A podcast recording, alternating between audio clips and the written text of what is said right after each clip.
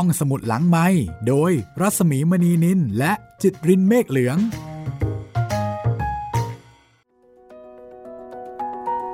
สวัสดีค่ะ ต้อนรับคุณผู้ฟังเข้าสู่รายการห้องสมุดหลังใหม่นะคะ กลับมาใช้บริการกันอีกเหมือนเดิม สวัสดีคุณจิตริน สวัสดีครับพี่หมีวันนี้นะคะ โจโฉนายกตลอดการอยู่กับเรามา 29 ตอนแล้ว ครับผม จากการชักนำให้รู้จักนะคะฮะ แล้วก็เอ่อชักนำให้มีความเข้าอกเข้าใจ ในมุมมองของหม่อมราชวงศ์คือกริชปราโมทซึ่งสนุกสนานแซ่บแล้วก็จัดจ้านจริงๆนะครับผม แล้วก็เข้าสู่ช่วงปลายชีวิตแล้วครับของโจโฉอืมฮึ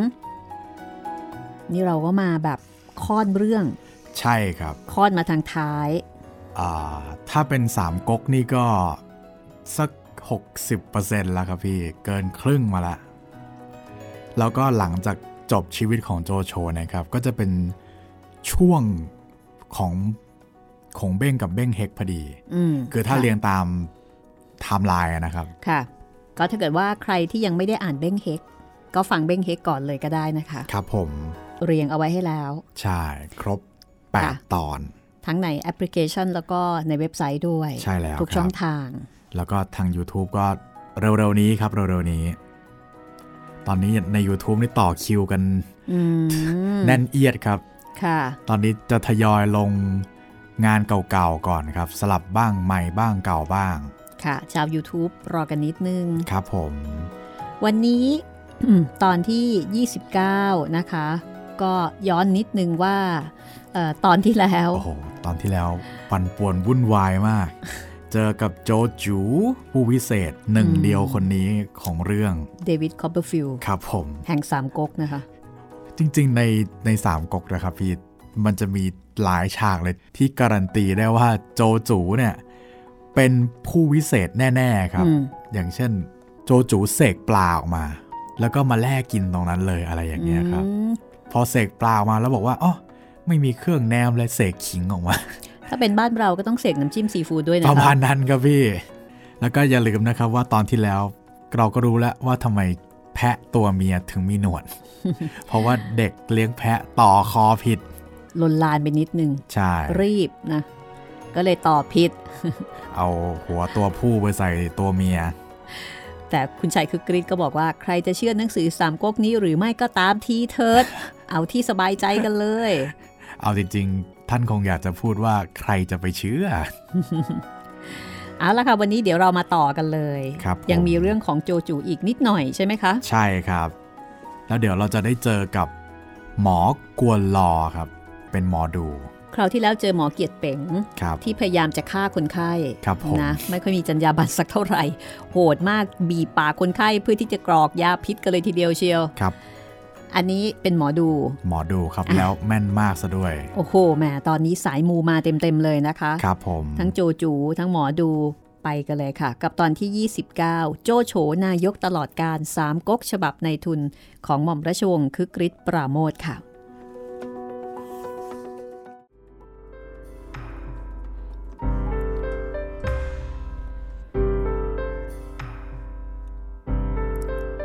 ความจริงนั้นโจโฉก็ไม่น่าจะต้องวิจกวิจารถึงโจจูมากมายนัก เพราะเป็นธรรมดาของคนที่มีบุญวาสนาอยู่ในตำแหน่งสูงที่จะต้องมีคนเข้ามาลองดีเล่นอยู่เสมอ และผู้พิเศษต่างๆ ที่ชอบจะเข้ามาเล่นกับผู้มีตำแหน่งสูงนั้น ก็มีอยู่เป็นจำนวนมากไม่มีที่สุด หม่อมราชวงศ์คือกริชก็บอกว่าใครที่เคยเข้ารับตำแหน่งอย่างนั้น ก็จะต้องรู้ดีว่า วันหนึ่งหนึ่ง จะมีผู้วิเศษเข้ามาติดต่ออาสาปรับปรุงบ้านเมือง หรือว่าปราบคอร์รัปชันหรือว่าแก้เศรษฐกิจเป็นจำนวนมากมายเท่าไหร่ โจจูเป็นเพียงคนหนึ่งในจำนวนนี้ แต่โจโฉก็หาได้นึกเช่นนั้นไม่ เพราะโจโฉได้ตรากตรำงานมามาก แล้วก็เริ่มป่วยด้วยโรคประสาท จึงได้วันไหวไปต่างๆ ปรากฏว่า เขาทู ลูกน้องของโจโฉ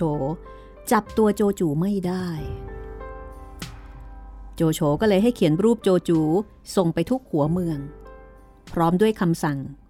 บอกว่า ใครก็ตามที่พบเห็นโจจู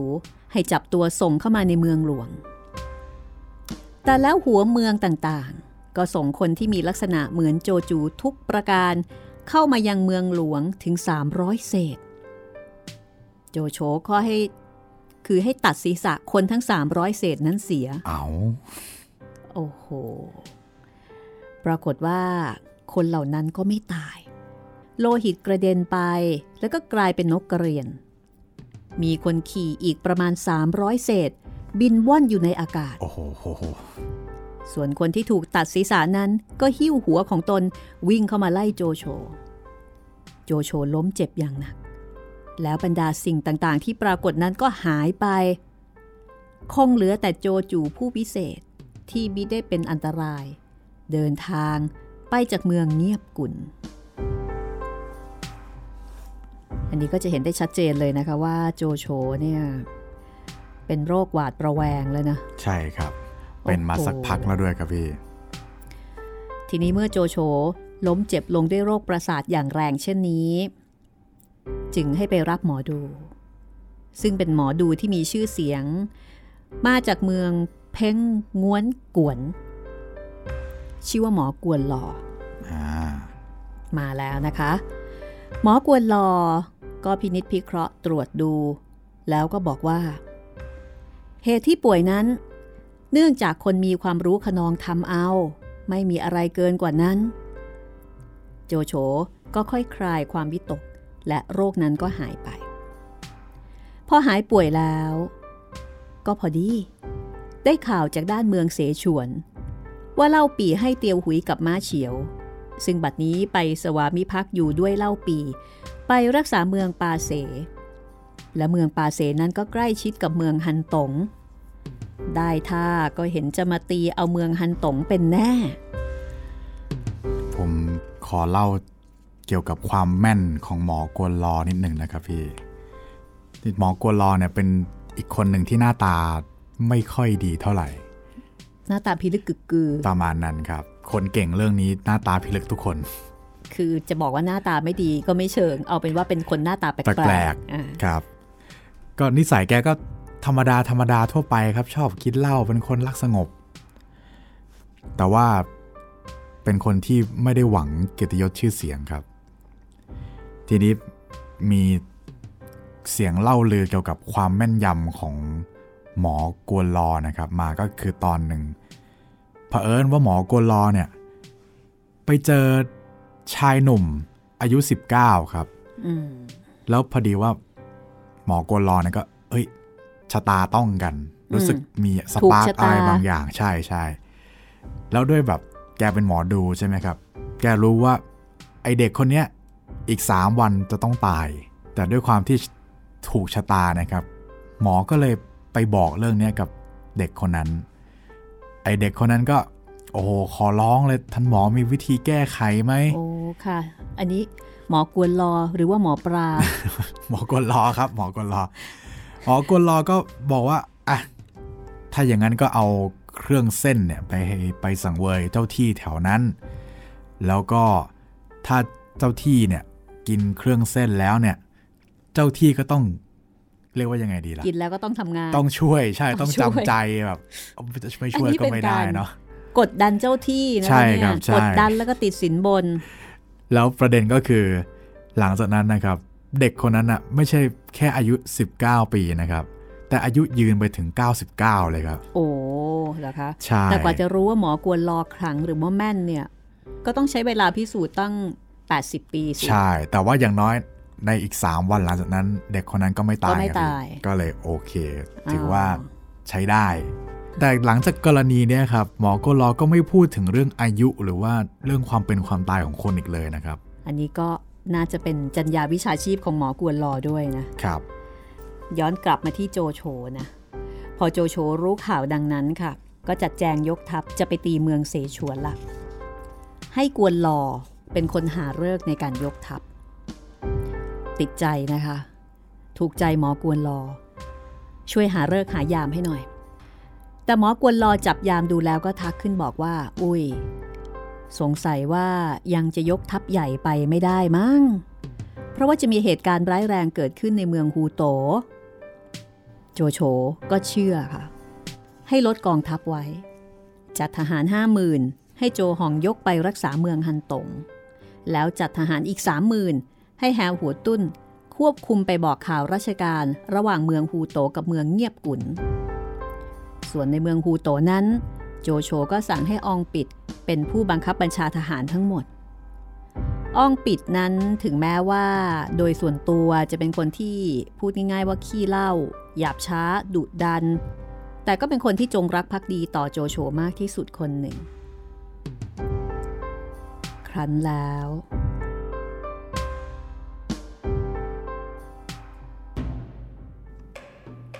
เหตุการณ์ในเมืองหลวง ก็มีความวุ่นวายขึ้นจริง อย่างที่กวนรอทำนายไว้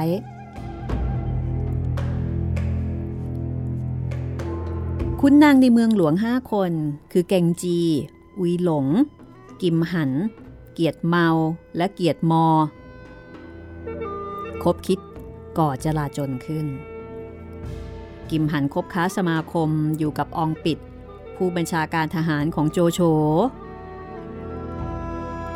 แต่แรก พวกพ้องก็ออกความเห็น ให้กิมหันไปชวนองปิดให้มาเข้าด้วย แต่กิมหันไม่ไว้ใจ จึงก่อการจราจนขึ้นโดยลำพัง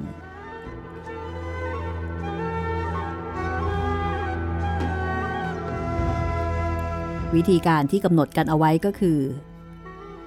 จะก่อวินาศกรรม โดยการเผาเมืองในวันขึ้นปีใหม่ วันขึ้นปีใหม่ ซึ่งเป็นวันที่รัษฎร มีการตามประทีปก็คือมีการจุดตะเกียงตามที่ต่างๆ เฉลิมฉลอง แล้วก็ออกไปเที่ยวเตรกัน เมื่อเผาเมืองแล้ว พวกที่ก่อจลาจลก็จะเข้าไปในพระราชวัง แล้วก็จับตัวพระเจ้าเฮียนเต้เอาไว้ แต่ก็จะประกาศว่า ถ้าใครยังพักดีต่อพระเจ้าเฮียนเต้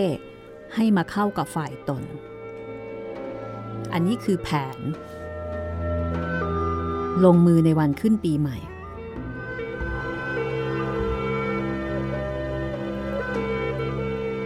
ครั้นถึงวันขึ้นปีใหม่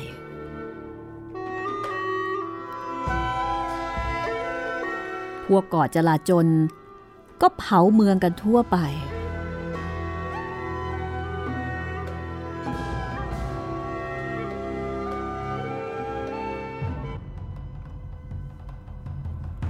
องปิดก็ออกปราบปรามจลาจนจนต้องบาดเจ็บหลายแห่ง เหตุการณ์ครั้งนั้นทำให้เกิดไฟไหม้ลุกลามเข้าไปถึงภายในพระราชวัง ขุนนางทั้งปวง มาช่วยกันดับไฟ ได้ยินพวกก่อการจลาจลประกาศ ก็มาเข้ากับพวกก่อการจลาจลเป็นอันมาก แต่ในที่สุด อองปิด โจฮิล และก็แฮหัวตุ้น ซึ่งคุมทหารมาภายหลัง ก็สามารถปราบปรามการจลาจลเอาไว้ได้โดยสิ้นเชิง สามารถที่จะควบคุมสถานการณ์ได้ในที่สุด กิมหัน เกียรติเมา และก็เกียรติมอ สามคนนี้ตายขณะที่ต่อสู้กับฝ่ายรัฐบาล ส่วนเจงจีแล้วก็อุยอุยหลงสองคนนี้ถูกจับได้ ก็เรียกว่าพวกที่ก่อการจลาจลถูกประหารชีวิต หรือว่าตายเองจนหมดสิ้นคือไม่เหลือเลย โจโฉสั่งให้ขุนนางทั้งปวง เดินทางมายังเมืองเงียบกุนเพื่อชำระตัวแสดงความบริสุทธิ์ พอขุนนางมาพร้อมกัน โจโฉก็ปักธงแดงแล้วก็ธงขาวไว้กลางสนามอย่างละอัน แล้วก็ประกาศว่า ถ้าขุนนางผู้ใด ไปช่วยดับเพลิง ให้ไปยืนที่ธงแดง ขุนนางที่ไม่ได้ไป ให้ยืนอยู่ที่ธงขาวปรากฏว่าพวกขุนนางสอพรอต่างไปยืนที่ธงแดงสิ้น เหลือเพียงขุนนางสุจริต ยืนอยู่ที่ธงขาวไม่กี่คน โจโฉจึงออกคำสั่งให้เอาขุนนางพวกที่ไปยืนธงแดงนั้น เอาไปประหารชีวิตให้หมด เพราะพวกที่ไปดับเพลิง ก็คือพวกที่ไปเข้าข้างฝ่ายจลาจลนั่นเอง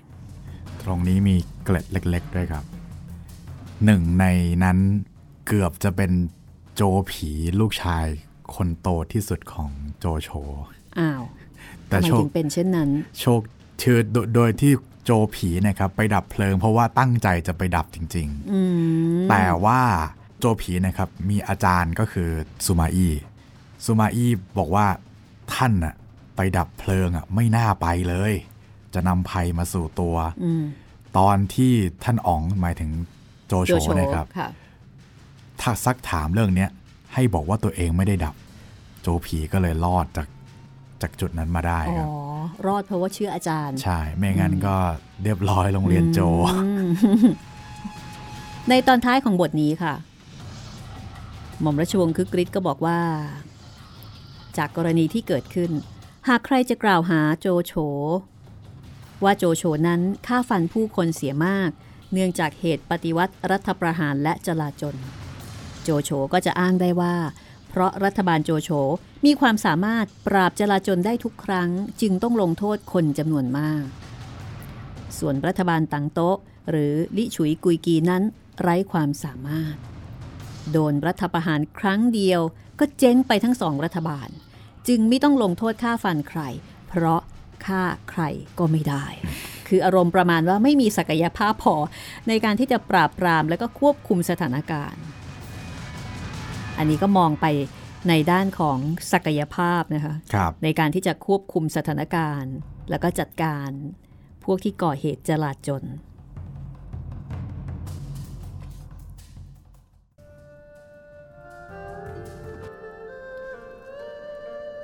จะกล่าวถึงด้านของโจหองบ้าง โจหองผู้ที่ได้รับการแต่งตั้งให้ไปรักษาเมืองอันตงนั้น เมื่อไปถึงแล้วก็จัดให้แฮหัวเอียนและก็เตียวครับ ออกรักษาด่านเอาไว้ทุกตำบล คุณจิตริน ย้อนเกี่ยวกับเรื่องของโจหองสักนิดหนึ่งนะคะครับผม โจหองนี่ก็เป็นหนึ่งในตระกูลโจครับ เป็นแม่ทัพเอกคนหนึ่งของฝั่งโจโฉก็จะมีโจหยินโจหอง แล้วก็เตียวครับเนี่ยครับ ก็เป็นอีกหนึ่งขุนพล ที่เก่งมากๆอีกคนหนึ่งของโจโฉแต่ว่าอาจจะไม่ได้มีปัญญามากนะ แต่เรื่องฝีมือการรบนี่คือสุดๆ ฝ่ายบูครับเตียวครับนี่เป็นหนึ่งใน 5 ทหารเสือโจโฉครับค่ะแล้วก็แฮหัวเอียนก็ตระกูลแฮหัวเหมือนโจโฉแล้วก็เป็นหนึ่งในแม่ทัพเอกเหมือนกันอืมคือศึกเนี้ยครับ จะเรียกว่าศึกเขาเต็งกุนสันครับ ก็เขาบอกว่าเตียวครับ เป็นคนค่อนข้างรุนแรงนะคะ ทีนี้พอถูกส่งให้ไปรักษาด่าน เตียวครับก็ไม่ค่อยพอใจ ไม่ค่อยพอใจสักเท่าไหร่ที่ต้องทำหน้าที่แค่รักษาด่าน เตียวครับก็เลยอาสา ขอไปรบกับเตียวหุยและก็ม้าเฉียว เพื่อเผด็จศึกตั้งแต่ต้นมือ ครั้นโจหองอนุญาต เตียวครับก็ไปพ่ายแพ้แก่เตียวหุยมาหลายครั้งหลายหน แต่เตียวครับก็ไม่ได้ละความพยายาม ยกไปตีด่าน แห่เบ้งกวนของเล่าปีชนวนสงคราม ระหว่างโจโฉกับเล่าปีจึงลุกลามขึ้นมาอีกครั้งหนึ่ง ผมขอเล่าช่วงที่เตียวหุยรบกับเตียวครับให้ฟังนิดหนึ่งช่วงนี้สนุกมากครับแท้เดียวกันเลยเนาะใช่ แต่อยู่คนละฝั่งใช่ อย่างที่บอกครับหลาย ๆ ครั้งที่ทุกคนจะมองว่าเออเตียวหุยเนี่ยเป็นคนใช้อารมณ์นำอืมแต่ว่าศึกกับเตียวครับนี่เป็นเป็นอะไรที่เหลือเชื่อเหมือนกันครับ ที่เตียวหุยเนี่ยจะโชว์ปัญญาออกมาแบบ สูงส่งเลยนะครับ ตอนเตียวหุยลบกับเตียวครับในช่วงของศึกแตนกุลสันเนี่ยครับ เตียวหุยใช้กลยุทธ์หลายอย่างมาก ๆ ไม่ว่าจะเป็นล่อให้เตียวครับมาตีค่ายแล้วก็ตัวเองไม่อยู่ในค่าย แล้วพอเตียวเตียวครับเข้ามาในค่ายตัวเองก็บุกเข้ามาในค่ายตีหลังอีกรอบหนึ่งแล้วก็ยังมีตอนที่ใช้อุบายครับ เอากิ่งไม้นะครับ ไปผูกไว้ที่หางม้า แล้วให้ม้าเดี๋ยววิ่งไปให้เหมือนมีกองทัพเยอะทำให้เตียวคับเนี่ยไม่กล้าบุกเข้ามาอะไรอย่างเงี้ยครับอืมทั้งทั้งๆที่สองคนนี้ดูแล้วก็เป็นฝ่ายบู๊เหมือนกันเนาะใช่แล้วก็เป็นพวกที่ค่อนมาทางพวกบ้าพลังเหมือนกันครับ ทั้งสองเตียวเลย แต่ปรากฏว่าพอมาเจอกันเตียวหุยกลับโชว์ skill ในเรื่องของการวางแผนได้ดีกว่า ใช่ ทีนี้ทางด้านเล่าปี่ เมื่อรู้ว่าฝ่ายโจโฉมาโจมตี ก็ส่งห้องตรงกับเงียมงันไปรบกับเตียวครับฮองตงกับเงียมหงันฮองตงนี่เรารู้จักมาแล้วเนาะครับผมเงียมหงันเงียบงันนี่ก็ก็เป็นนายทหารสูงวัยเหมือนกัน ใช่ที่คราวที่แล้วผมเล่าว่าอ่าฮะเตียวหุยใช้อุบายจับเงียบงันมาเป็นๆแล้วก็ค่ะปล่อย คือคนนี้ใช่นะนายทหารสวฮ่องตงในขณะนั้น 70 เศษนะคะครับเงียมงันก็ประมาณเดียวกันใช่ แต่ว่าผู้เท่าทั้งสองนี้ก็ยังสามารถเอาชนะเตียวขับได้ ตรงนี้โอ้นี่โหคือเป็นกลอุบายของขงเบ้งครับขงเบ้งเนี่ยรู้เลยว่าศึกเนี้ยถ้าให้ฮองตงกับเงียมหงันไปเนี่ยน่าจะแพ้ต้องมีการปลุกขวัญปลุกกำลังใจนิดนึงตอนที่ฮองตงอาสาเนี่ยครับขงเบ้งก็บอกว่าโอ้ยไม่ได้ แกเกินไปแล้ว ไม่ไหวแล้วให้จูโล่งไปดีกว่า แล้วฮองตงทำไมเขาถึงได้มั่นใจอะไรขนาดนั้นอ๋อเนาะคือแกเป็นคนเก่งจริงครับฮองตงพอได้ยินแบบขงเบ้งยั่ว แกก็เลยแบบโหท่านกุนซือท่านพูดอย่างนี้ได้ไง ของ้าวเลยลำง้าวโชว์ ไม่พอครับขอธนู แกง้างคันธนูนะครับ ง้างจนธนูหักเลย ฮองตงนี้ใช่ไหมที่บอกว่าธนูของเขาเนี่ยหนักมาก ใช่ 200 ช่างครับ เนี่ยแกง้างคันธนูธรรมดาธรรมดาเนี่ยอ่าฮะ หักเลยขงเบ้งก็เลยโอเค ได้ละเลือดขึ้นหน้าละพร้อมอ๋อ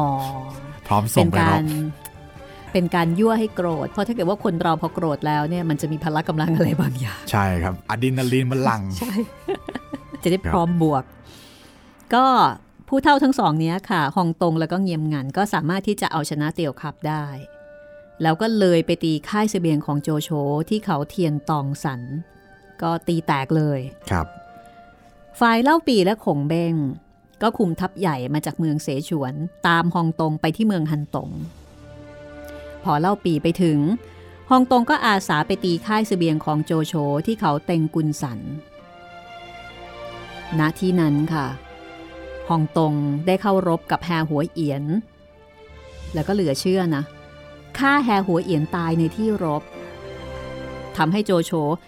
ต้องสูญเสียทหารเอกคนสำคัญมีฝีมือไปอีกคนหนึ่ง เป็นความสูญเสียของทางโจโฉจริง ๆ ค่ะ เพราะว่าพอโจโฉได้ทราบข่าวร้ายนี้ แกก็ตกใจมาก รีบยกทัพจากเมืองเงียบกุน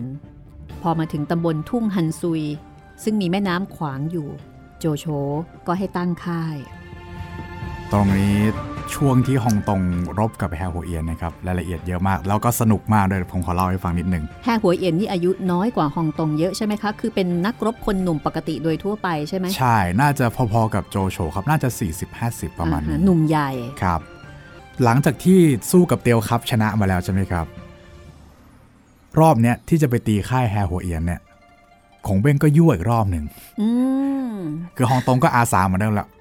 ท่านกุนซื้อเดี๋ยวผมไปเอง อารมณ์เหมือนกับให้ยาบ้าเลยนะประมาณนั้นครับอุ้ยเมื่อกี้นี่ยาหมดแล้วเติมต้องให้เม็ดอีกโดสหนึ่งเติมเติมเติมครับ แกก็ยั่วอีกรอบหนึ่ง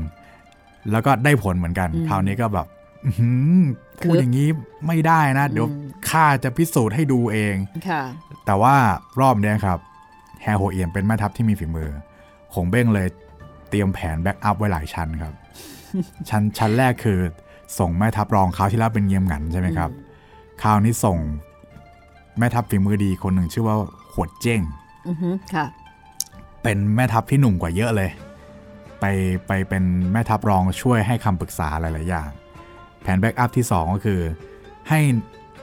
นายกองนายทหารของเล่าปีดหลายๆคนเนะครับ ไปตั้งค่ายไว้บริเวณนั้นใกล้ ๆ แต่ฮะแต่ไม่บอกฮองตงว่าตั้งค่ายไว้อืมถ้าเกิดว่าค่ายฮองตงแตกพ่ายมาค่ะ ให้รีบไปช่วย อันนี้คือตามเก็บอีกทีหนึ่งใช่ แต่ว่าถ้าฮองตงชนะก็เฉยๆไว้ อ๋อ แต่ว่าเอ่อ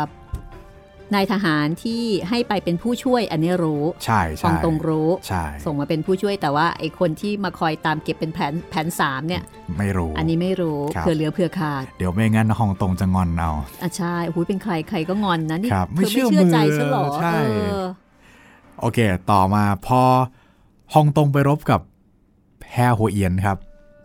ก็ตามสไตล์ไปท้ารบหน้าค่ายออกมาให้สู้กัน แต่แฮโฮเอียนเนี่ยครับตั้งรับเก่งมาก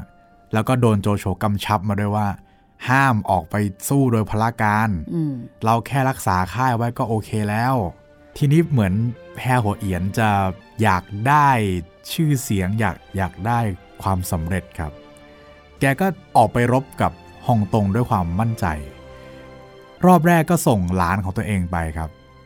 พอแฮฮูเอียนส่งหลานของตัวเองไปฮองตงก็เลยส่งแม่ทัพอีกคนหนึ่งออกไปจำชื่อไม่ได้แล้วนะครับอืมทั้งสองคนนี้ก็รบกัน แต่ล้านแฮหัวเอียนเนี่ยเก่งกว่าอืมจับเป็นแม่ทัพของฝั่งฮองตงไปได้อืมคราวนี้ได้ใจละอ่าฮะล้านแฮหัวเอียนมาท้าค่ะฮองตงรบเลย พอมาท้าฮองตงรบครับฮองตงสู้กับล้านแฮหัวเอียนแค่เพลงทวนเดียว ล้านแฮหัวเอียนโดนจับเป็น โอ้โหแกเก่งเนาะครับเจ็ดสิบกว่าครับสู้กับคนหนุ่ม ใช่ ทีนี้ก็เลยต้องมาแลกตัวประกันกันอ๋อเพราะว่าต่างคนต่างมีตัวประกันเนาะแต่ระหว่างที่แลกตัวประกันกันนะครับ ก็ปกติตลอด เวลาแลกตัวประกันมันจะต้องแบบมาตั้งทับกันใช่ไหมพี่แล้วก็ประจันหน้ากันประจันหน้าแล้วก็ให้ตัวประกันเนี่ยวิ่งกลับไปฝั่งตัวเองค่ะจังหวะที่หลานแฮวเอียนวิ่งกลับฝั่งตัวเองเนะครับอืมฮองตงเอาธนูยิง อืมหลานแฮวเอียนตายเลยอ้าวคืออาจจะไม่ค่อยแฟร์เท่าไหร่แต่ว่าด้วยความเป็นสงครามอะเนาะพี่โอ้อันนี้ก็ไม่ค่อยแฟร์เลยนะ ไหนว่าจะรักษาสัญญาใช่ไหมใช่ เราแลกกันตัวประกัน จริงๆ คือมันเป็นแผนของฮองตงที่ปรึกษากับหวดเจ้งไว้แล้วครับเพื่อว่าที่จะยั่วให้แฮหัวเอี๋ยนนี่ออกมา ใช่ แล้วณตอนนั้นเนี่ยแม่ทัพรองของแฮหัวเอี๋ยนก็คือเตียวคับ กลายเป็นว่าเตียวคับเนี่ยตอนนี้ใจเย็นใจเย็นมากเพราะว่าแพ้มาหลายรอบ ก็พยายามจะห้ามแฮหัวเอี๋ยนไม่ให้รบ ก็ห้ามไม่สำเร็จครับเพราะว่าหลานตายทั้งคนใช่ก็รบกัน แพ้ไปแต่ยังไม่ยังไม่แฮร์โฮเอียนยังไม่ตายตอนนี้ครับ ต่างฝ่ายก็ต่างกลับค่ายปุ๊บ คืนนั้นขวดเจ้งก็เสนอแผนอีกแผนหนึ่งบอกว่ามันจะมีเขาลูกหนึ่งเนี่ย บริเวณเต็งกุนสันเนี่ยแหละ ที่ถ้าขึ้นไปแล้วจะมองเห็นแบบทัศนวิสัยแบบอืมทั้งหมดเลยทั้งหขมอดงเลเต็ยงกุนสัเห็นนภาพรวมใช่อ่า ถ้ายึดได้เนี่ยจะเป็นชัยภูมิที่ดีมากฮองตงก็เลยอ่าโอเค คืนนี้เดี๋ยวยกพลขึ้นไปยึดเลย ถ้ายึดได้ตรงเนี้ยยังไงยังไงแฮหัวเอียนต้องมาตีเอาคืนแน่ๆเพราะชัยภูมิตรงนี้มันดีมากอืมพอยึดคืนนั้นรุ่งเช้าแฮหัวเอียนก็มาจริงๆครับ ทีนี้แฮหัวเอียนก็ท้ารบอยู่ตรงตีนเขาอะครับฮองตงก็อยู่ข้างบน ก็ท้ารบกันไปท้ารบกันมาฮองตงกับหัวเจ้งเนี่ยก็ตกตกลงกันว่า เราจะยังไม่ลบจนกว่าจะเที่ยงตรง เพราะว่าตรงตีนเขาเนี่ยครับเป็นที่ราบโล่งเลยอืมแดดร้อนมากอือหือก็จะรอให้เที่ยงตรงก่อนแล้ว ทหารแฮหัวเอียนจะได้ล้าอ่อนล้านะพี่อืมค่ะ โดนแดด ใช่ พอถึงเวลาเที่ยงตรงปุ๊บหัวเจ้งให้สัญญาณฮองตงใส่เกราะขึ้นม้าบวกเข้าใส่กองทัพแฮหัวเอียน แล้วก็ฆ่าแฮหัวเอียนได้ตอนนั้นแหละครับ ถือว่าศึกครั้งนี้ก็ประสบความสำเร็จโดยการใช้คนแก่ คือต้องบอกว่าเป็นนักรบเที่ยงตรง ใช่ครับ ลงมือตอนเที่ยงตรง เที่ยงตรงจริง เพราะฉะนั้นในการสงครามคราวนี้ โจโฉจึงเป็นฝ่ายเพรียงพรำนะคะ คือนอกจากเพรียงพรำในส่วนของแฮหัวเอียน โจโฉเองก็ไปเสียทีแก่จูล่งอ่าใช่ครับ เสียค่ายที่ทุ่งฮันซุย ต้องถอยทหารไปอยู่ที่เมืองลำแตงแต่แล้วโจโฉก็ยกทหารกลับมาตีเอาค่ายที่ทุ่งฮันซุยคืน แต่ก็ไปเสียทีแก่ขงเบ้ง ผู้เจ้ากลอุบาย ต้องถอยทัพกลับไปอีก การรบพุ่งระหว่างเล่าปีและโจโฉก็เสียทีมากไปกว่าเก่า เพราะว่าแตกทัพจากเล่าปี และเมืองลำแต่งนั้นก็เสียทีแก่ข้าศึก โจโฉต้องถอยทหาร ไปอยู่ที่ด่าน เองเป็งกวน แต่เล่าปีก็ส่งทหารตามมาตีด่าน ในขณะนั้น โจโฉออกไปควบคุมป้องกัน ไม่ให้เล่าปีตัดทางลำเลียง แต่เล่าปีก็ส่งทหารเข้าตีด่านเองเป็งกวน ขณะที่โจโฉไม่อยู่ โจโฉกลับมาเห็นข้าศึกเข้าด่านได้แล้ว ก็ต้องถอยต่อไปอีก ไปกลางทางนั้น โจโฉก็ได้พบกับโจเจียง ซึ่งเป็นลูกชาย ยกทหารมาช่วย จึงพากันตั้งค่ายลง ณเขาเสียดกก โจเจียงนี่เป็นลูกชายคนที่ถ้านับก็คือเป็นคนที่3ครับ แกมีลูกชายเยอะเนาะ โอ้เยอะมากครับ คนคนแรกโจงั่งก็คือตายไปตั้งแต่ต้นต้นเรื่องละ คนที่2คือโจผี คนที่ 3 ก็คือโจเจียงนะครับ โจเจียงจะเป็นคนที่รบเก่ง แล้วก็คนทีสี่4 คือโจสิทธิ์อืมโจซิตก็คือที่เคยเล่าไปตอนที่พูดถึงเอียวซิลนะครับ เป็นคนที่โจโฉรักมากที่สุด อืมค่ะ ถ้างั้นเดี๋ยวเราพักเอาไว้ที่ตรงนี้ก่อน ตอนนี้เราตั้งค่ายที่เขาเสียดกกนะ แล้วเดี๋ยวช่วงหน้า เราจะไปดูทางฝ่ายเล่าปีบ้างครับว่าเมื่อทางฝ่ายเล่าปี รู้ว่าลูกของโจโฉ ยกทัพมาช่วยพ่อ เล่าปีจะทำยังไงจะแก้เกมยังไงนะคะ พักสักครู่เดี๋ยวกลับมาค่ะ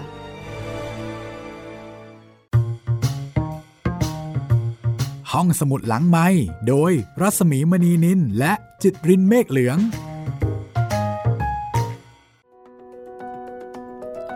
ก็สนุกสนานมากนะคะ ช่วงนี้โหรบกันตลอดเลยนะครับแทบจะไม่มีพักไม่มีผ่อนกันเลย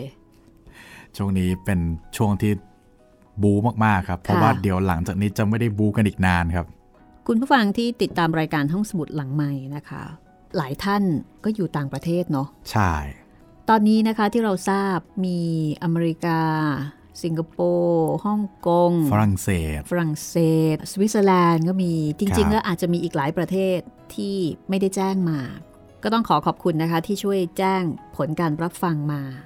และเราก็ยินดีเป็นอย่างยิ่งค่ะ ที่ห้องสมุดหลังใหม่เนี่ยสามารถที่จะทำให้คนไกลได้มีความสนุกสนาน ได้ยินได้ฟังภาษาไทยนะคะ ได้ยินได้ฟังเเรื่องราวที่จะช่วยให้คุณหายเหงา แล้วก็เป็นเพื่อนในขณะที่คุณพักผ่อนหรือว่าทำงานค่ะ แล้วถ้าเกิดว่าต้องการที่จะพูดคุยติดต่อกันหรือว่าเสนอแนะ ก็อย่างที่บอกไปนะคะ เรามี 3 ช่องทางในการที่จะพูดคุยกันค่ะ ครับผมทั้งทางแฟนเพจ Facebook ไทย PBS Podcast นะครับ แฟนเพจของพี่หมีรัศมีมณีนินแล้วก็ อย่าลืมนะครับ ชาว YouTube คอมเมนต์ไว้ใต้คลิปที่ชมที่ฟังได้เลยนะครับห้องสมุดหลังใหม่นี่ก็ต้องบอกว่ามีสมาชิกที่มีความหลากหลายมาก ตั้งแต่วัยรุ่น เด็กครับ แล้วก็เลยไปถึงวัยทำงาน วัยสูงอายุ มีเกือบทุกวัยนะครัคะบแต่ละวัยก็สามารถที่จะเลือกเรื่องที่ตัวเองสนใจได้ เรามีหลายแนวให้เลือกค่ะ วิธีการค้นหาเรื่อง อันนี้เดี๋ยวให้คุณจิตรินอธิบายนิดนึงนะคะเผื่อถ้าเกิดว่าคุณผู้ฟังที่เพิ่งจะรู้จักห้องสมุดหลังใหม่ พอเข้ามาก็เจอกับโจโฉนายกตลอดกาลเลยเนี่ยนะครับเจอโจโฉเจอเบ้งเฮก จริง ๆ แล้วไม่ได้มีแค่โจโฉกับเบ้งเฮกนะคะ ยังมีอีกหลายคนแล้วก็หลายเรื่องรออยู่ค่ะ ก็จริง ๆสำหรับใครที่ฟังผ่านเว็บไซต์หรือแอปพลิเคชันนะครับ ลองเข้าไปที่ playlist ดูก็ได้ครับว่าใน playlist มีห้องสมุดหลังใหม่เล่มอะไรบ้าง จะทำไว้บางเล่มครับ เพราะว่าตอนนี้กำลังปรับปรุงระบบอยู่ว่า จะทำให้มันเป็น เล่มๆในรายการห้องสมุดหลังใหม่แล้วก็เลือกเป็นตอนๆได้เลย แต่ว่าตอนนี้ก็รอทางฝ่ายเทคนิคกำลังทำให้อยู่ แต่สำหรับใครที่มีเรื่องที่ทราบอยู่แล้วว่าห้องสมุดหลังไม้เคยอ่าน หรือคิดว่าห้องสมุดหลังไม้น่าจะอ่านไว้ลองเซิร์ชที่หน้าเว็บไซต์แล้วก็หน้าแอปพลิเคชันได้นะครับ ตรงที่เป็นสัญลักษณ์แว่นขยายครับ ก็พิมพ์ชื่อหนังสือแล้วก็ตามด้วยคำว่าห้องสมุดหลังไม้ได้เลย รือว่าพิมพ์แค่ชื่อหนังสือก็ได้ครับ อย่างเช่นแปดเทพอสูรมังกรฟ้า อย่างเช่น โจโฉนายกตลอดการ หลายชีวิตอะไรอย่างเงี้ยครับ พิมพ์ได้เลย ส่วนในช่องทางอื่น ก็ให้พิมพ์ชื่อหนังสือแล้วก็ตามด้วยคำว่าห้องสมุดหลังไม้ได้เลยครับ ส่วนทาง YouTube ครับ เล่มที่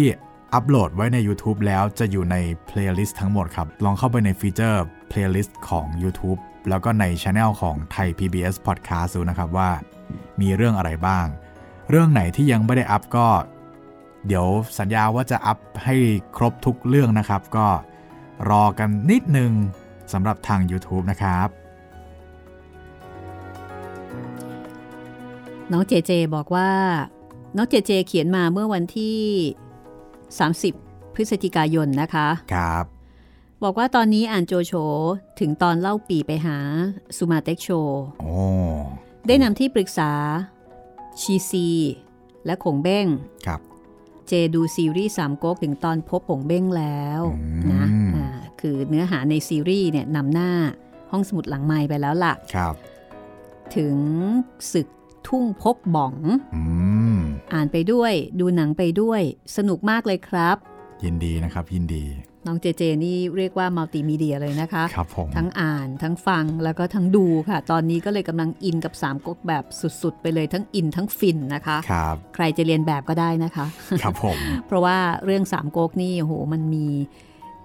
หลายสื่อจริงใช่ๆทุกช่องทางเลยในการที่จะเสริมความเข้าใจ แล้วก็ทำให้เราเข้าถึงแกนแกนๆของเรื่องราวจริง ๆ มีหลายฉบับมากนะคะ แล้วก็ฉบับที่เราใช้เล่าให้คุณได้ฟัง อย่าลืมนะคะ นี่คือสามก๊กฉบับในทุนค่ะ กับหนังสือที่ชื่อว่าโจโฉนายกตลอดการเล่าโดยหม่อมราชวงศ์คือกริชปราโมทล่าสุดผมไปเจอสามก๊กอีกฉบับหนึ่งน่าสนใจมากครับ เป็นเพจ Facebook ครับ ชื่อว่าสามก๊กฉบับแม่ผัวลูกสะใภ้เนื้อเรื่องที่เกี่ยวกับแม่ผัวลูกสะใภ้นี่มันมีอ๋อเยอะถึงขนาดนั้นเลยเหรอไม่ไม่ไผ่เอ่อเนื้อหาในเพจอะครับก็เกี่ยวกับสามก๊กเนี่ยแหละครับ ในมุมมองของตัวเจ้าของเพจเองแต่ว่า ที่ตั้งว่าแม่ผัวลูกสะใภ้นี่ก็ไม่แน่ใจเหมือนกันว่าว่ามีนัยยะว่าอะไรมีนัยยะอะไร แต่หมายถึงว่าเนื้อเรื่องเนี่ยก็เป็นเรื่องสามก๊กใช่ ก็อาจจะวิเคราะห์ตัวละครอะไรพวกเนี้ยครับ ก็ต้องบอกว่าเป็นนวนิยายที่ได้รับความนิยม เอาไปเขียนบอกเล่าในมุมมองต่างๆ เยอะจริง ๆ เดี๋ยวเรากลับไป ที่เรื่องโอ้โจโฉนายกตลอดการกันเลยนะคะครับเดี๋ยวเราจะกลับไปทางเล่าปีกันบ้างค่ะ ว่าทางเล่าปีเขาจะขยับยังไงบ้าง เมื่อรู้ว่าโจเจียง ลูกชายของโจโฉยกทัพมาช่วยพ่อ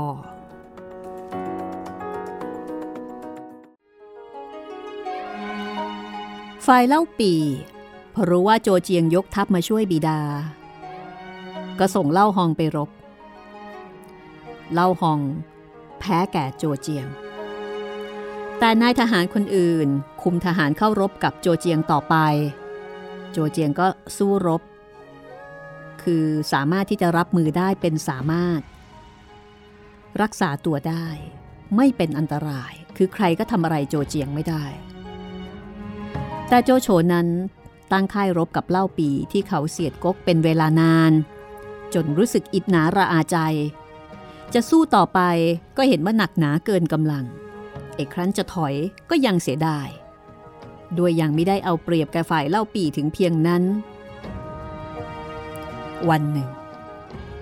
โจโฉนั่งกินไก่ตุ๋นอยู่คนเดียว รำพึงรำพันถึงการศึก ในขณะที่กำลังเอาตะเกียบ คีบขาไก่ขึ้นมา ก็พอดี แห่หัวตุ้นมาถามว่า คืนนี้จะเรียกชื่อสิ่งใดเป็นสำคัญในการขานยาม โจโฉก็เผลอบอกไปว่า ขาไก่คำขานยามอันนี้เป็นเหตุให้เอียวซิ่วสมุบัญชีในกองทัพ ไปตีความเอาเอง ว่าโจโฉจะยกทัพกลับ พอข่าวนี้แพร่หลายไปในกองทัพ ทหารทั้งปวง ก็ไม่มีใจในการที่จะสู้รบต่อ เพราะว่ามัวแต่เตรียมตัวกลับ เข้าใจผิด โจโฉทราบเรื่องนี้ จึงต้องสั่งประหารเอียวซิ่วโทษฐานเผยแพร่ข่าวอากุศลภายในกองทัพ อันนี้ที่คุณจิตรินเคยเล่าให้ฟังว่าเอียวซิ่วคนที่ตายเพราะขาไก่ใช่จริง ๆ บางสำนวนก็จะเขียนว่าซี่โครงไก่ครับ แต่ผมค่ะคิดว่า เออ ถ้าให้มองจริงๆน่าจะเป็นซี่โครงไก่มากกว่า เพราะว่า เอลซิลอธิบายกับแฮร์หัวตุ้นว่า ซี่โครงไก่เนี่ยครับ เหมือนกับที่ท่านคึกฤทธิ์เขียนเลย จะทิ้งก็เสียดาย มีไว้ก็ไม่ได้มีประโยชน์อะไร มากมายมากกว่าต้มซุปอะไรอย่างเงี้ยครับ ก็เลยตีความได้ว่า อ๋อ ท่านโจโฉกำลังจะกลับนี่เอง แต่พอโจโฉรู้เรื่องก็เลยกลายเป็นว่า ตาย คุณสร้าง fake news ครับผมทำให้เกิดความระส่ำระสาย แล้วก็ถือว่าเป็น fake news ที่มีอิทธิพลต่อขวัญและกำลังใจของทหารมากด้วยครับแล้วก็เสียรูปกระบวนหมดเลยเอ่อคือจริงๆแล้ว ผมว่าโจโฉก็ตั้งใจจะกลับแล้วพี่ แต่พอเอียวสิ้วมารู้ทันอย่างเงี้ยมันมันเหมือนโดนหยามหน้าเออเหมือนกับเล่นลูกล้ำหน้านะ ใช่ประมาณนั้นประมาณนั้น คือฉันก็คิดคิดอยู่แล้วนะ แต่ฉันยังไม่ได้ตัดสินใจ ฉันยังไม่ได้ฟันธงใช่เองมารู้ดี มารู้แล้วมากมาตัดสินใจแทน ใช่ก็เลยโถเอียวซิ่วครับ แล้วก็หลังจากนั้นโจโฉก็ประหารเอลซิลไปใช่ไหมพี่ ไปโจโฉก็ไปสู้กับ สู้กับกองทัพเล่าปีเนี่ย ก็แพ้จริงๆออดก่อนก่อนที่เอลซิลจะโดนประหารนะครับเอลซิลก็ให้เหตุผลด้วยนะว่าจริง ๆ แล้วทำไม โจโฉถึงควรจะถอยทัพกลับ อ๋อ ในความเห็นของเอียวซิ่วใช่ด้วยเขาก็คิดว่าควรจะยกทัพกลับได้แล้ว ใช่ เพราะว่าคิดเหมือนโจโฉเปรียบเลย อยู่อยู่ไปก็ไลฟ์บอยอือฮึใช้คำนี้แล้วกัน แล้วพอไปสู้กับโจเอ่อสู้กับเล่าปีจริง ๆ นะครับ ก็ก็แพ้จริงๆเดี๋ยวต่อเดี๋ยวไปเราฟังต่อนะคะใช่ครับ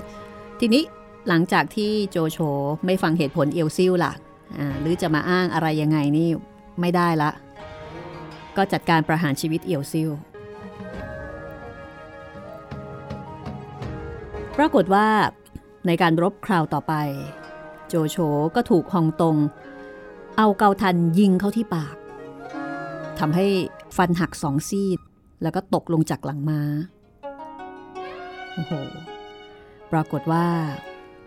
เมื่อแม่ทัพใหญ่ บาดเจ็บสาหัสขนาดนี้ โดนยิงปากนะคะ ทหารโจโฉก็เสียกำลังใจ โจโฉเห็นจะต่อสู้ต่อไปในขณะนั้นแหมมันก็ป่วยการ ก็สั่งให้ยกทัพกลับ ครั้งนี้โจโฉจึงกลับไปด้วยความปราชัย ทิ้งเมืองฮันตงและก็เมืองขึ้นต่างๆ ไว้ในเงื้อมมือของเล่าปี ซึ่งเล่าปีก็ตีได้ในที่สุด ซึ่งหลังจากที่โจโฉยกทัพกลับไปเนี่ยครับ แกก็คิดถึงเอียวซิล ว่าเออคนคนนี้ก็เคยเตือนเราไว้แล้วเนาะแล้วเราก็ไปฆ่าเขาซะอ๋อก็เป็นการเตือนที่ถูกแหละ แต่ว่าเสียฟอร์ม ใช่ หลังจากนั้นโจโฉก็เลยให้จัดงานศพอย่างเอียวซิลอย่างยิ่งใหญ่เลยครับ แกก็ทำอย่างนี้ทุกทีเลยนะใช่พอพอพคิอดฆ่าได้เสร็จ พอคิดได้แล้วค่อยค่อยสำนึกผิดฆ่าเสร็จแล้วก็จัดงานศพให้ดีเชียวใช่เหมือนตอนที่ฆ่าตอนที่วิจารณ์แกว่า เอ้ยทำไมแต่งกรอย่างนี้ ก็โดน หลายครั้งแล้วนะเนี่ย ครับ ตอนละเมอฆ่าคนก็ทำอะไรอย่างเงี้ยครับ ทีนี้ในส่วนของเล่าปี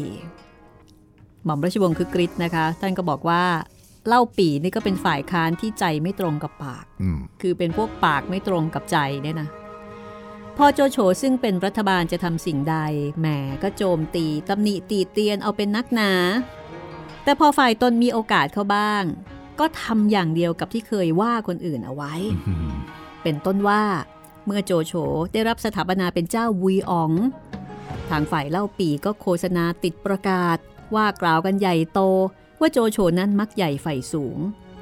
ไม่ได้ทำราชการโดยสุจริต ตั้งตัวขึ้นเทียมพระเจ้าแผ่นดิน เป็นศัตรูราชสมบัติอืมแต่คราวนี้พอเล่าปีตีเมืองฮันตงแล้วก็เมืองบริวารได้ นี่เป็นครั้งแรกที่เล่าปีได้บ้านได้เมือง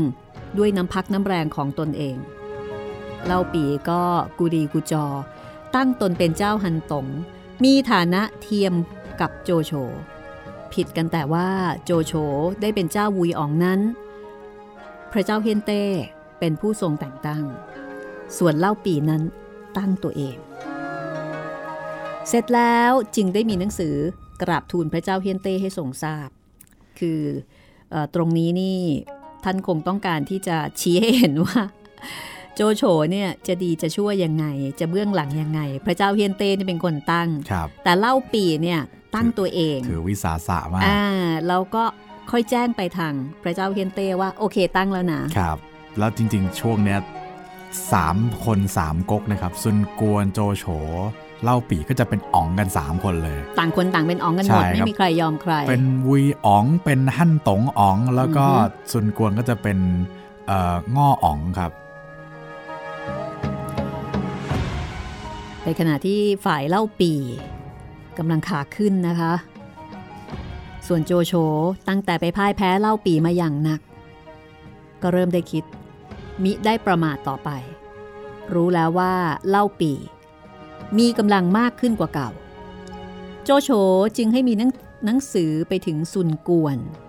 ผู้ซึ่งยอมอ่อนน้อมต่อฝ่ายรัฐบาล แล้วขอร้องให้ซุนกวน ยกไปตีเอาเมืองเกงจิ๋วคืนจากเล่าปีส่วนโจโฉนั้นจะยกไปตีเมืองฮันตงและก็เมืองทรงหยงพร้อมๆกัน เมื่อซุนกวนได้รับหนังสือจากโจโฉก็ยังไม่กล้ารับปาก เพราะว่าเกรงฝีมือกวนอู ซึ่งเป็นผู้รักษาเมืองเกงจิ๋ว ซุนกวนจึงออกอุบายให้จูกัดจิน ซึ่งเป็นพี่ชายของเบ้ง เดินทางไปหากวนอูที่เมืองเกงจิ๋วขอลูกสาวกวนอูให้กับลูกชายของตน เพื่อที่จะเกลี้ยกล่อมกวนอูให้เข้ามาอยู่ในวงญาติ แต่กวนอูก็ไม่ยอม กวนอูไม่ยอมยกลูกสาวให้ กลับดูถูกซุนกวนด้วยคำหยาบช้าว่า อันบุตรของเรานี้ เป็นชาติเชื้อเหล่าเสือ ไม่สมควรจะให้แก่สุนัข ถือว่าแรงทีเดียว เมื่อซุนกวน รู้ว่ากวนอูไม่ยอมมาเข้ากับตนแน่ ๆ ก็ต้องปฏิบัติตามคำขอร้องของโจโฉคือเตรียมตัวที่จะยกไปตีเอาเมืองเกงจิวจูกัดจินหรือว่าจูกัดกินเนี่ยครับ หลายๆ ครั้งที่ฝั่งซุนกวนจะมาเจรจากับฝั่งเล่าปีก็จะใช้จูกัดจินนี่แหละครับ มาเป็นคนเจรจา เพราะว่าเป็นพี่แท้ๆของจูขกัองดคเหลีงยงเบ้งใช่อืมทำไมดูไม่มีภาษีแต้มต่อตรงนี้เลยฮะแค่แค่ด้วยว่าเป็นพี่ชายแหละครับ ด้านปัญญานี่สู้คงเบ้งไม่ได้ แล้วก็ทำงานคนละฝั่งด้วย ทีนี้พอพี่มาน้องต้อนรับทีไรพี่ก็ยอมแพ้ทุกที เพราะว่าโดนน้องแบบบางที ก็โดนเกลี้ยกล่อมให้มาทำงานกับเล่าปีบ้าง บางทีก็ยื่นเหตุผลอะไรที่อ้างไม่ได้บ้างอืมกลับไปอย่างเงี้ยครับ ก็น่าสงสารอยู่สำหรับจูกัดอืมกินหรือจูกัดจินนี่แหละครับ ส่วนช่วงนี้ของกวนอูนะครับ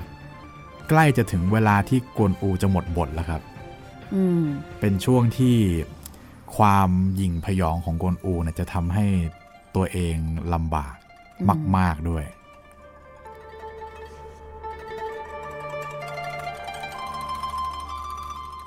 มื่อโจโฉได้รับหนังสือจากซุนกวน ว่าตกลงจะไปตีเมืองเกงจิ๋วก็มีความยินดี ตอบหนังสือไปยังซุนกวน ให้ยกไปเป็นทัพเรือ แล้วก็สั่งให้บวนทง ไปอยู่เมืองอ้วนเสีย เป็นที่ปรึกษาโจหยินในการที่จะรักษาเมืองไว้ให้มั่นคง ส่วนทางด้านของเล่าปีพอรู้ว่าโจโฉและซุนกวนรวมกัน คิดจะยกไปตีเมืองเกงจิ๋ว เล่าปีก็ปรึกษาขงเบ้งว่าจะทำประการใดดีขงเบ้งก็แนะนำให้เล่าปี เริ่มการรุกรานขึ้นก่อน เปิดฉากรบก่อนเลย โดยส่งกวนอูไปตีเอาเมืองอ้วนเสียแล้วก็เมืองทรงหยง ซึ่งสองเมืองนี้เป็นเมืองด่าน รักษาทางไปเมืองฮูโตเล่าปีก็ออกคำสั่งไปยังกวนอู ให้ทำตามคำแนะนำของขงเบ้ง แล้วก็ตั้งกวนอูให้เป็นทหารเสือคนหนึ่งในจำนวนทหารเสือทั้ง 5 ของเล่าปี ซึ่งประกอบด้วย กวนอู เตียวหุย จูล่ง ม้าเฉียว แล้วก็ฮองตง ในส่วนของกวนอูนั้นได้ครองเมืองเกงจิ๋วมานาน เมืองเกงจิ๋วนี่ถ้าจำได้นะคะ ก็ถือเป็นเมืองใหญ่แล้วก็เป็นเมืองสำคัญใช่ไหมคุณจิตริน เป็นเมืองที่สำคัญที่สุดในเรื่องสามก๊กเลยครับ เพราะว่านอกจากจะเป็นทาง เป็นจุดยุทธศาเป็นสตร์จุดยุทธศาสตร์แล้วมันยังเป็นทางผ่านจากเหนือสู่ใต้จากใต้สู่เหนือจากเหนือสู่กลางคือเป็นเมืองที่เป็นศูนย์รวมของภูมิภาคนั้นเลยณตอนนั้นนะครับ เพราะฉะนั้นใครที่ได้ไปครองเมืองเกงจิ๋วก็ต้องถือว่าเป็นคนสำคัญ ใช่ การที่กวนอูได้ครองเมืองเกงจิ๋วมานาน ก็มีผลต่อนิสัยใจคอของกวนอูไม่น้อยล่ะ ตอนนั้นกวนอูอายุเข้า 50 เศษ นิสัยก็เริ่มจะเปลี่ยนไป เป็นคนหงุดหงิดก้าวร้าว ไม่เยือกเย็นสุขุมอย่างแต่ก่อน อันนี้ก็อาจจะมีผลเหมือนกันนะ คือครองเมืองใหญ่มานานเนาะมีอำนาจวาสนามานานหรือเปล่า กวนอูรู้ว่าเล่าปีเนี่ยตั้งหองตง ผู้เริ่มชีวิตจากพลทหาร ให้ขึ้นมาเป็นนายทหารเสือขนาดเดียวกับตน ระดับเดียวกัน กวนอูก็ไม่พอใจ แต่แรกทำท่าจะไม่ให้รบตามคำสั่งของเล่าปี แต่พอพวกพ้องมาช่วยกันตักเตือนไว้ กวนอูก็เปลี่ยนใจ ยกไปรบตามคำสั่ง เมื่อกวนอูไปถึงเมืองอ้วนเสีย โจหยินก็ยกทหารออกไปต่อสู้ แม้ว่าบวนทงผู้ที่โจโฉตั้งให้มาเป็นที่ปรึกษาจะทัดทานอย่างไรก็มีได้ฟัง ยังออกไปรบกับกวนอูจนได้ โจหยินนั้น รบกับกวนอูทีไร ก็แพ้กลับมาทุกที ต้องเสียทหารลงไปทุกวัน จนในที่สุด กวนอูก็สามารถตีเอาเมืองทรงหยงได้ ตอนนี้คงเหลือแต่เมืองอ้วนเสีย และเมื่อข่าวความปราชัยไปถึงโจโฉ โจโฉก็ให้จัดทัพยกไปช่วยเมืองอ้วนเสีย โดยสั่งให้อีกิมเป็นแม่ทัพใหญ่ ให้บางเต็กคุมทัพหน้า แต่การแต่งตั้งบางเต็กนี้ทำให้บรรดานายทหารสงสัย เพราะม้าเฉียวผู้เป็นนายเก่าของบางเต็กนั้นอยู่กับเล่าปี แล้วก็บางฮิวพี่ชายบางเต็กก็ทำราชการอยู่เมืองเสฉวน บรรดาแม่ทัพนายกองก็เรียกว่า สงสัยกันละว่าบางเต็กจะไม่ซื่อสัตย์สมแก่ตำแหน่ง แต่บางเต็กก็ได้แสดงความซื่อสัตย์ต่อโจโฉให้ปรากฏแก่ตัวโจโฉเอง และต่อบรรดาเหล่านายทหารทั้งปวงจนสิ้นสงสัย บางเต็กจึงได้ครองตำแหน่งแม่ทัพหน้า ยกไปรบกับกวนอู ตามที่ได้กำหนดเอาไว้ตั้งแต่แรก บางเต็กนี่ถือเป็น ทหารที่ห้าวหาญมากครับ จนถึงวินาทีสุดท้ายของชีวิตเลย คิดว่าเล่ามาขนาดนี้เดี๋ยวท่านคึกฤทธิ์คงจะเล่าบางเต็กจนจบครับ จะมีช็อตที่บางเต็กเนี่ยเอาโลงศพไปรบด้วยครับ บอกว่าถ้าใครตายเนี่ยก็ให้เอาศพคนนั้นนะใส่โลงไปเลย ไม่ว่าจะเป็นตัวเองหรือไม่ว่าจะเป็นกวนอูคือไม่มีไม่มีการถอยแน่นอน ตายเป็นตายอื้อหือขนาดนั้นเลยนะคะครับเตรียมพร้อมตายทุกขณะ คือเป็นการประกาศว่าอ้วไม่กลัวตาย ใช่ ไม่ลือก็อ้วนอะต้องตายกันไปข้างหนึ่ง ก็คงจะต้องเป็นตอนหน้า ซึ่งเป็นตอนที่ 30 ค่ะ ครับ เพราะฉะนั้นโจโฉนายกตลอดการของเรานะคะ เรื่องราวก็ยาว ไม่แพ้ตำแหน่งของโจโฉแล้วค่ะ ครับ นายกตลอดการ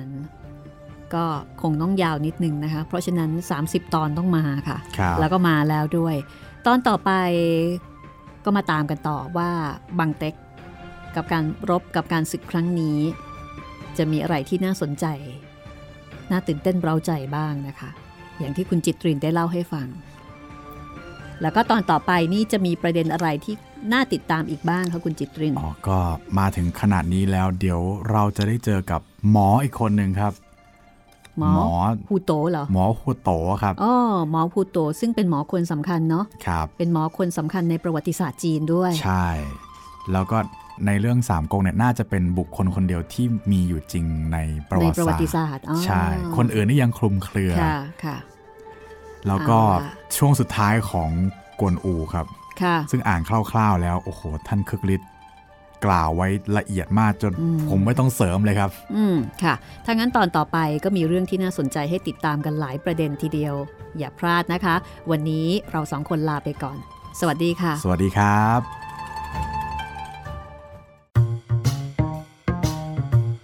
ห้องสมุดหลังไม้โดยรัสมีมณีนินและจิตรินเมฆเหลือง